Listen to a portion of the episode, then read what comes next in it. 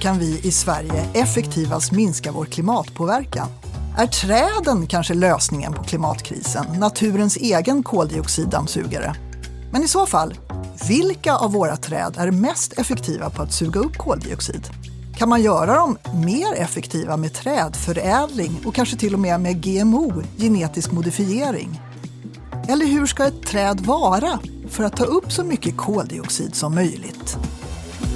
Alltså det finns små skillnader mellan olika träslag hur mycket kol per biomassa som träden har. Men de skillnaderna är mycket mindre än de skillnader i tillväxt som vi kan skapa genom förädling eller skillnader mellan träslag i tillväxt.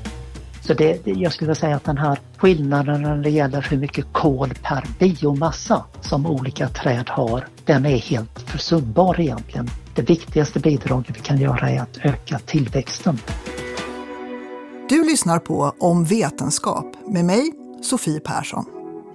Och I det här avsnittet ska vi prata om vilket träd som tar upp mest koldioxid. Tydligen är skillnaden inte jättestor mellan olika trädslag, men det finns ändå skillnader. Och framför allt, i Sverige har vi dubbelt så mycket skog nu som för hundra år sedan. Och ett så kallat förädlat träd växer ungefär 25 procent snabbare än ett icke-förädlat.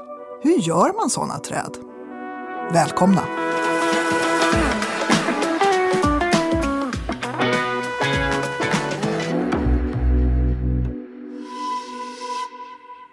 Jag har länge funderat på om man kan odla ett träd som kräver mycket mer koldioxid för fotosyntes än vanliga träd, som alltså skulle lagra mycket mer koldioxid.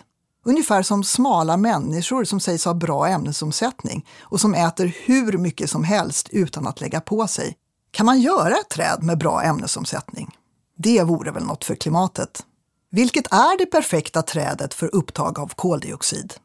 Thomas Kraft är programchef på Skogforsk, ett forskningsinstitut som finansieras av svensk skogsnäring och av staten. Han har en förklaring på hur ett träd med optimalt koldioxidupptag ska vara. Jag skulle nog säga att hur mycket koldioxid ett träd förbrukar, det handlar ju i slutändan om hur mycket kol den lagrar in i stam, grenar, barr eller löv. Så det är ju direkt kopplat till tillväxten. Ju mer massa den lägger på sig desto mer kol binder den. Det ska växa så fort som möjligt och man ska mäta det i massa, man ska inte mäta det i volym. Utan det är hur mycket massa trädet tillväxer med. Ove Nilsson är professor på institutionen för skoglig genetik och växtfysiologi på Sveriges lantbruksuniversitet i Umeå. Och han håller med Snabb tillväxt och mycket trädmassa ska till för att binda mycket koldioxid. Så här var det med eh, eukalyptus i Sydamerika som ju är ett av de mest snabbväxande träd som finns. De odlas ju i stora plantager i Sydamerika och eh, kan ju bli fullvuxna på 6-7 år bara. Och där eh, i början när man förädlade för snabbväxande eukalyptus, då var man väldigt eh, fokuserad vid att Eh, få ut så stor volym som möjligt, så många kubikmeter virke som möjligt. Och, och var väldigt framgångsrika med det. Fram tills någon kom på den briljanta idén att börja väga lastbilarna med timmerstockarna och insåg att trots att de hade väldigt mycket mer kubikmeter så hade de inte speciellt mycket mer vikt. Så då fick de alltså en ved som hade en väldigt låg täthet egentligen, innehöll mycket luft helt enkelt. Men inte särskilt mycket koldioxid eller? Nej, koldioxiden binds ju framför allt i cellväggarna, då, i cellulosan och, och i eh, växternas cellväggar. Så att det är ju själva veden egentligen som är den bundna koldioxiden. Koldioxiden görs ju om till sockerarter som sen inkorporeras i cellulosa och så vidare. Det är väl framför allt cellulosan då som är det stora koldioxidinnehållet. Så att eh, vill man binda så mycket koldioxid som möjligt då ska man ju producera så mycket biomassa som möjligt. Ju mer biomassa desto mer koldioxid binds in. Och, eh, I Brasilien där då gjorde man om sitt förädlingsprogram och så började man istället för att förädla fram hur många kubikmeter per hektar och år man producerade så började man istället räkna på hur många ton cellulosa per hektar och år man producerade. Och då lyckades man kombinera både hög tillväxt med hög vedtäthet. Då. Men i Sverige kan vi ju på grund av vårt klimat inte odla eukalyptus. Vilket trädslag är smartast här? Ja, alltså i, i praktiken i Sverige så, så, är det ju inget snack om att det är ett hallogran vi ska satsa på. Därför att det är den stora bulken, den stora volymen. Allt vi gör för att skruva upp tillväxten på tall och gran kommer ju att få enorma påverkan på koldioxidinbindningen. Vad vi gör på en relativt begränsad yta med ett väldigt snabbväxande träslag, det kommer ju bara att bli på marginalen. Men det är klart att om du bara vill titta på det, vad kan vi liksom plantera på en liten yta för att binda in så mycket per tidsenhet som möjligt, då är det väl eh, Salix skulle jag tro som är, är den mest produktiva.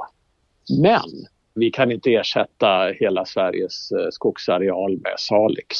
Det, det, det, funkar inte. Den skulle inte trivas där och det skulle inte vara praktiskt eh, möjligt överhuvudtaget att driva ett sådant eh, odlingssystem. Varför?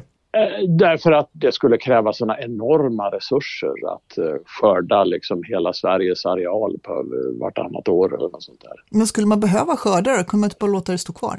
Nej, då producerar de inte så, så bra längre om de får stå kvar utan de, de har ju en väldigt snabb initial tillväxt då, och producerar väldigt, väldigt mycket under kort tid i början. Liksom.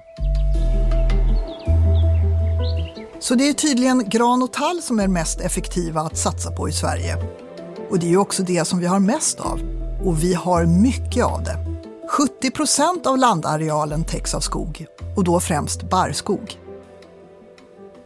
Under de senaste hundra åren har Sveriges skogstillgångar fördubblats och en viss del av det beror på den trädförädling som pågått under samma tidsperiod.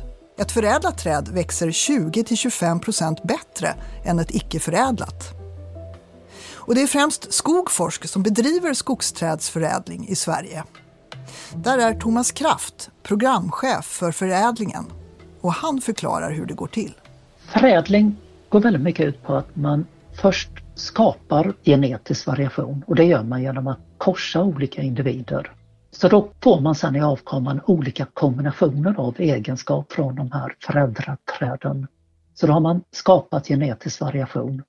Sen gäller det ju då att de här avkommorna, man på något sätt testar dem eller mäter dem på ett så kontrollerat sätt som möjligt så att man faktiskt kan identifiera de träden som har den bästa kombinationen av egenskaper eh, i många fall då den bästa tillväxten men det kan också vara bra resistens mot någon svampsjukdom.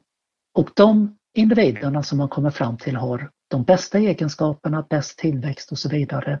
Det är de man går vidare med sen till nästa generation så då gör man nya korsningar baserat på de träden och så går det runt så generation efter generation.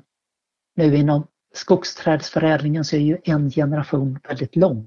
Vi pratar om 20 till 25 år som det tar att gå igenom en sån generation. Sen är det ju, det är ju inte så att vi bara förädlar för förädlingens skull utan vi måste ju då se till att få ut det här materialet i skogsbruket. Så när vi har identifierat bra träd så frökar vi upp dem också så att vi kan anlägga fröplantager. Och en fröplantage det är en odling av träd där vi skördar frö som sedan används i skogsplantskolor för att producera plantor som används ute i skogsbruket. Så de här träden vi sätter i fröplantagerna, eh, deras genetik avgör hur bra plantorna kommer att bli som produceras sen baserat på det fröet. Men när ni förädlar träd, utgår ni från att ni vill att det ska bli så bra virke som möjligt, att det ska bli så mycket mycket träd som möjligt eller kanske till och med eh, ta upp så mycket koldioxid som möjligt. Måste ni välja eller går det att kombinera eller vad är det för kriterier ni har? Delvis går ju de där hand i hand för det mesta. Generellt så försöker vi öka tillväxten så mycket som möjligt eh, och då genom att bibehålla densiteten men att öka volymen och gör vi det, har vi en större volym med samma densitet, ja då har vi producerat mer biomassa, mer virke eller om man använder det i massaproduktion. Och har vi mer biomassa då har vi också en högre kolinlagring.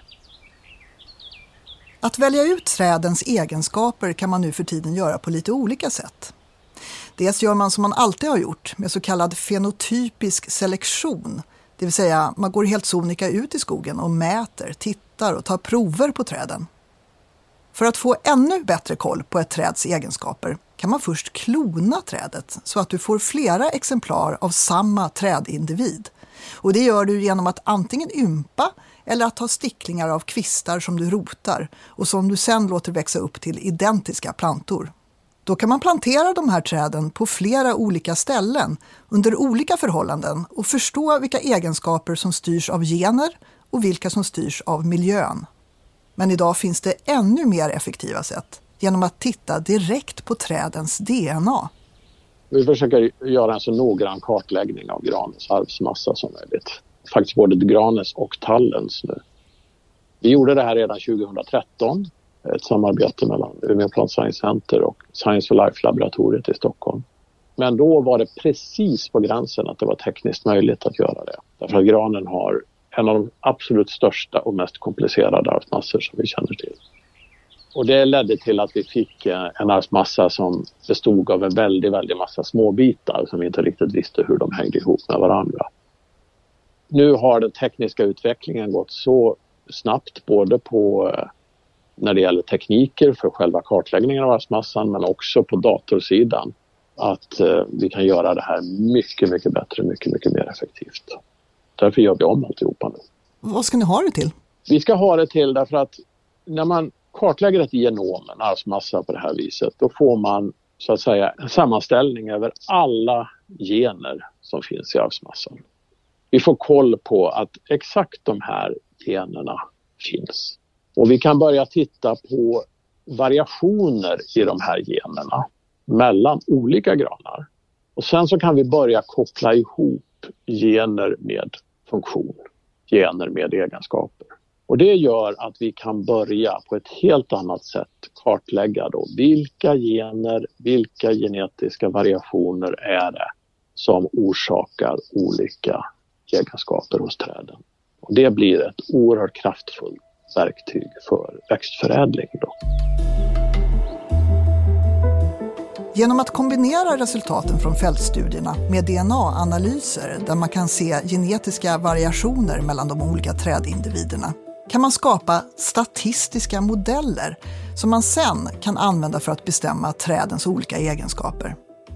Den här statistiska modellen kan du sen tillämpa på andra plantor så då kan du på väldigt unga plantor kan du extrahera fram DNA och göra den här DNA-analysen. Och sen med hjälp av den här statistiska modellen kan du sen förutse hur bra de olika plantorna kommer att tillväxa. Och det gör att istället för att vänta till trädet är 15 år så kan du redan när det är några veckor gammalt ta fram DNA och faktiskt välja ut vilka plantor har störst potential att klara sig väldigt bra sen ute i fält. Det här kallas genomisk selektion. En metod som länge har använts inom lantbruket för avel av till exempel grisar och kossor och inom jordbruket för växter. Men sen kan man ju gå ett steg längre och med genetisk ingenjörskonst faktiskt gå in i DNA och göra en förändring i den genetiska koden, så kallad genetisk modifiering, GMO. Inom EU är det här området oerhört hårt reglerat och det finns därför väldigt få GMO-producerade grödor i Europa idag. Men däremot ganska många i övriga världen. Också inom forskningen krävs tillstånd och olika säkerhetsåtgärder. Ove Nilsson och forskarna i Umeå har de här tillstånden. Och det är faktiskt vårt viktigaste forskningsverktyg. För att det är det huvudsakliga verktyg vi har för att lista ut vilka gener det är som hör ihop med olika egenskaper. Vi har då olika verktyg för att eh, först och främst ta reda på vilka gener är påkopplade när.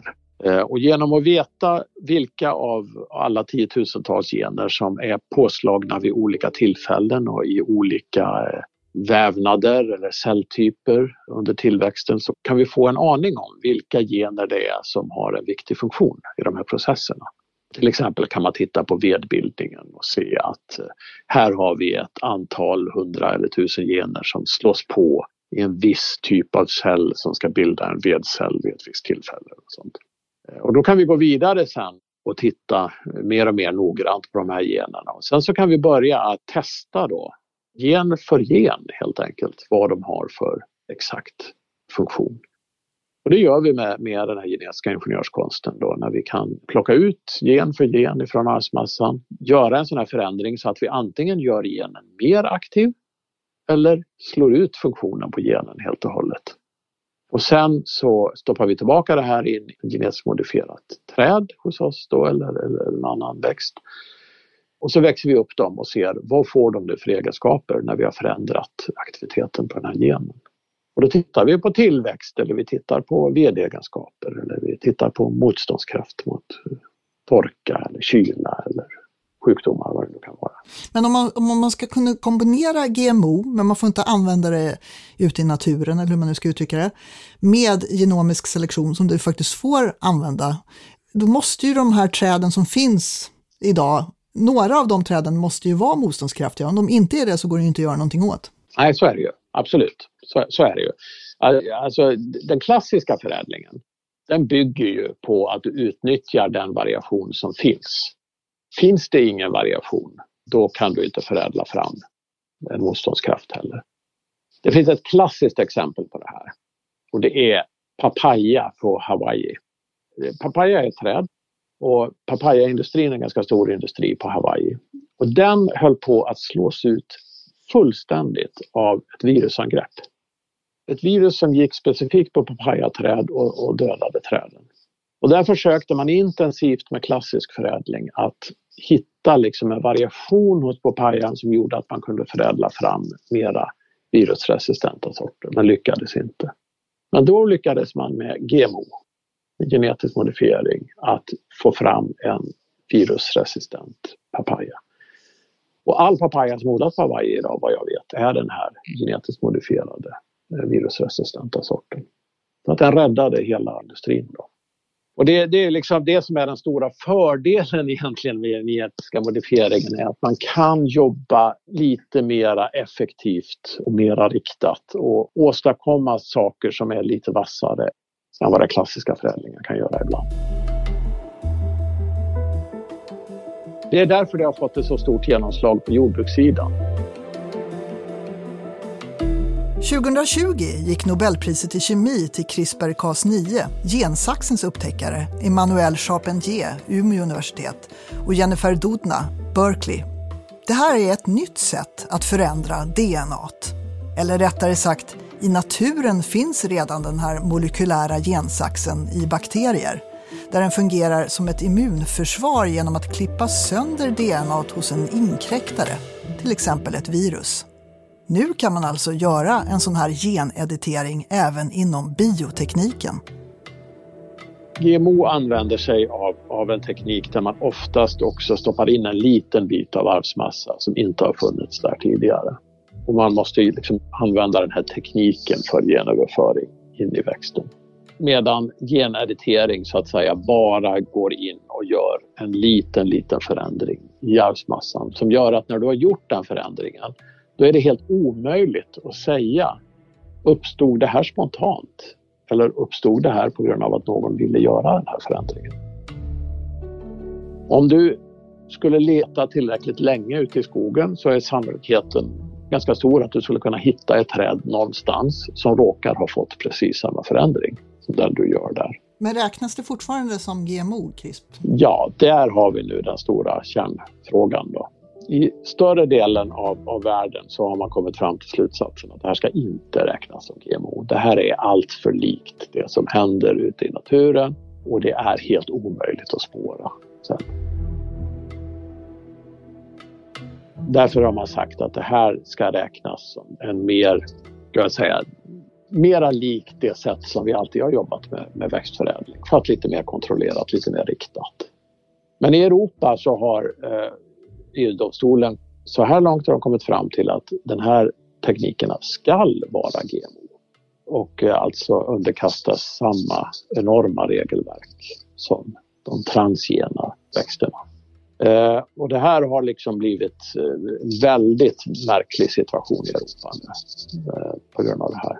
Och alla eh, växtförädlare och allting säger att det här är inte klokt och det här kommer att bli en jättestor nackdel för, för Europa och våra möjligheter att ta fram nya jordbruksgrödor. Så i Sverige får vi alltså nöja oss med att förädla skogen och träden med konventionell växtförädling och genomisk selektion än så länge. Och den svenska skogen är ju redan idag duktig på att ta upp och lagra koldioxid. En gran till exempel tar upp 750 kilo koldioxid innan den avverkas. Och det kan antagligen öka ytterligare med förädling. Men mitt förslag då? Att försöka öka trädets ämnesomsättning? Det verkar forskarna fortfarande inte köpa. Jag gör några sista försök att hjälpa till med att skapa det perfekta koldioxidupptagande trädet. Ja, det är ju det är en väldigt bra fråga. Skulle vi kunna få ett träd som upprätthåller en väldigt hög tillväxt under en längre tid? Det hänger ju ihop med frågan om eh, vad det är som gör att de inte kan upprätthålla samma höga tillväxt. Och det kan vara olika biofysikaliska problem. Det, en, en, ett jätteproblem för ett träd är ju att ju högre det blir desto svårare är det att suga upp vattnet hela vägen upp i toppen. Det är en sån här sak som man tror eh, leder till att det finns liksom någon sorts höjdgräns för hur högt ett träd kan bli. Och om du säger så här, vi vill göra allt vi kan för att på kort sikt öka koldioxidinlagringen i skogen så mycket som det bara går. Vad ska vi göra då? Då ska vi gå ut och gödsla i skogen. Då ska vi gå ut och gödsla hela Sveriges skogsyta med gödsel och då kommer vi att få en dramatisk tillväxtökning under de närmaste årtiondena som kommer att lagra in massor av koldioxid. Jag anar ett men här någonstans. ja, det kommer ju naturligtvis att få en massa andra negativa konsekvenser. Va?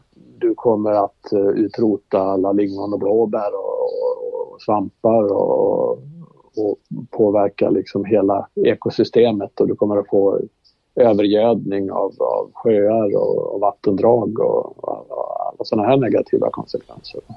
Och hur var det med ämnesomsättningen och koldioxidupptaget?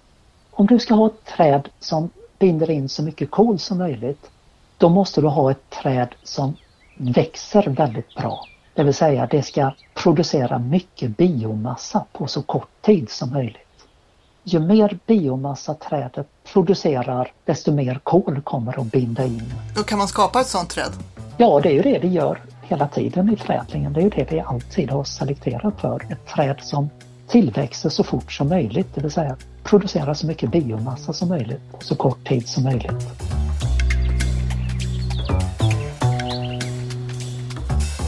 Om vetenskap är slut för den här gången. Medverkade gjorde Ove Nilsson, professor på Sveriges lantbruksuniversitet i Umeå och Thomas Kraft, programchef på Skogforsk. Jag heter Sofie Persson. Tack för den här gången. Om vetenskap produceras av Filt för den oberoende stiftelsen för strategisk forskning.